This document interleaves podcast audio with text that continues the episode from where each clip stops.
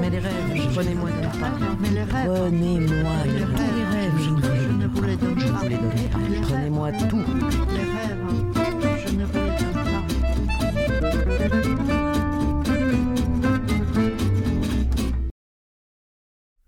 Il était une fois un paysan.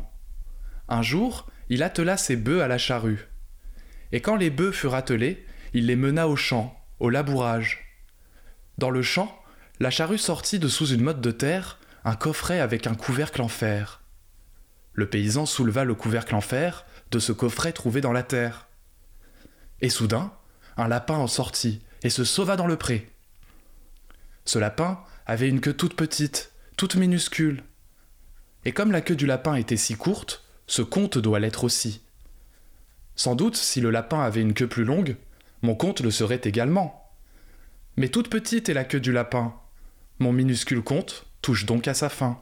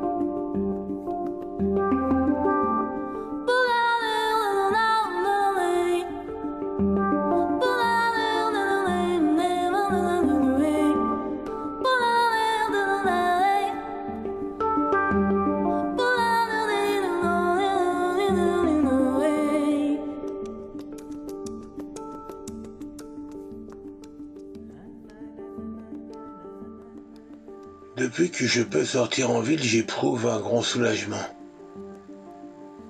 Mais pendant combien de temps n'ai-je pas quitté ma chambre? J'ai vécu des mois et des années amères. Je ne sais pas l'expliquer. Mais cette pièce est mon ancienne chambre d'enfant, la dernière du côté du balcon. Déjà à l'époque, on n'y allait que rarement, on l'oubliait comme si elle ne faisait pas partie de l'appartement. Je ne me rappelle plus pourquoi j'y suis entré. Il me semble que la nuit était claire comme de l'eau blanche, une nuit sans lune. Dans la lueur grise, je distinguais tous les objets. Le lit était défait comme si quelqu'un venait de le quitter. Je tendis l'oreille dans le silence pour percevoir une respiration. Qui aurait pu respirer en ce lieu Depuis lors, j'habite ici. Depuis des années, j'y reste et je m'ennuie. Ah, euh, si j'avais pensé à temps à faire des provisions. Vous qui le pouvez encore, qui possédez encore votre temps propre, faites des provisions.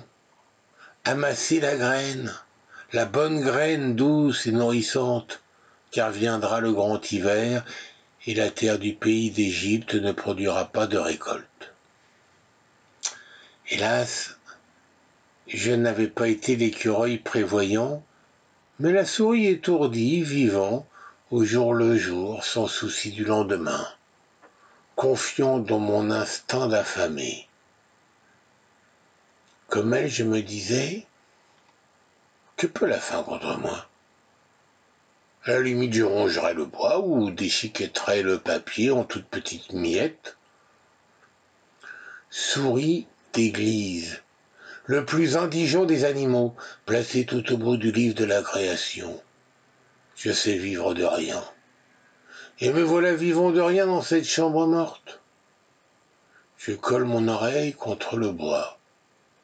J'entendrai peut-être muer un verre. Silence de tombeau. Moi seul bouge ici, souris immortelle, survivant solitaire. Je parcours sans fin la table, l'étagère, les chaises. Je glisse semblable à la tente éclat en longue robe grise, petite, agile et rapide, traînant derrière moi une queue qui frôle les planches. À présent, je reste accroupi sur la table, immobile comme empaillé. Mes yeux de bouton me sortent de la tête et brillent.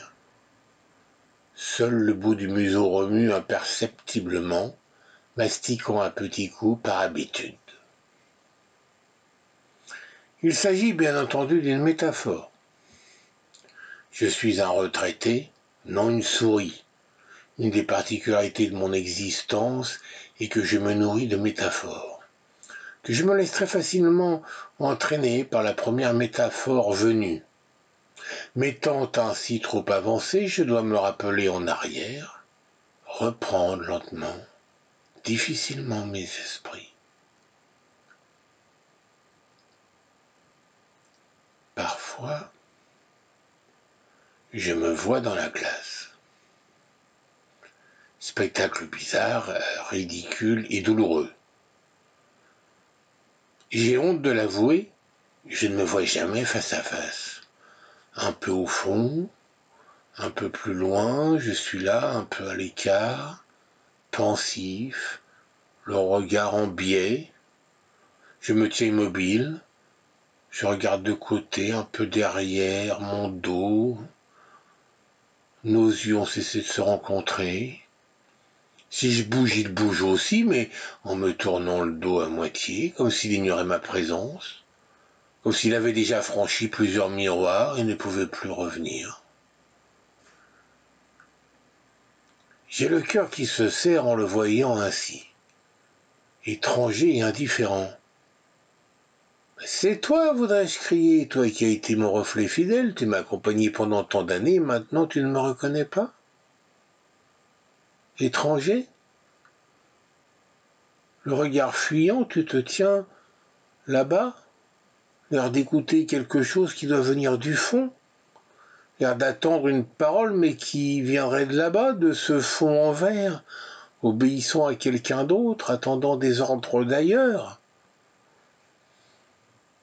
Je suis assis devant la table et je feuillette de vieilles notes de cours d'université. Mon unique lecture. Je regarde le rideau d'étang, brûlé par le soleil. Je le vois se gonfler légèrement sous le souffle froid venant de la fenêtre. Je pourrais faire de la gymnastique sur cette corniche.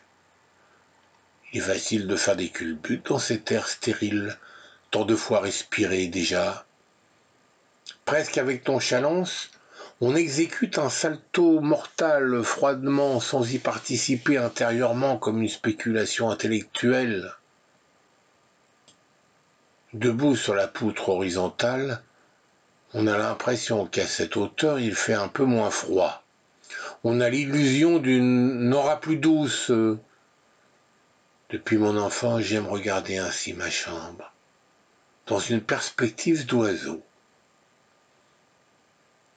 Je suis assis et j'écoute le silence. La chambre est simplement blanchie à la chaux. Par-ci, par-là, une fissure. Partie de mouche éclate sur le plafond. Parfois, un pétale de crépi glisse avec un frôlement léger.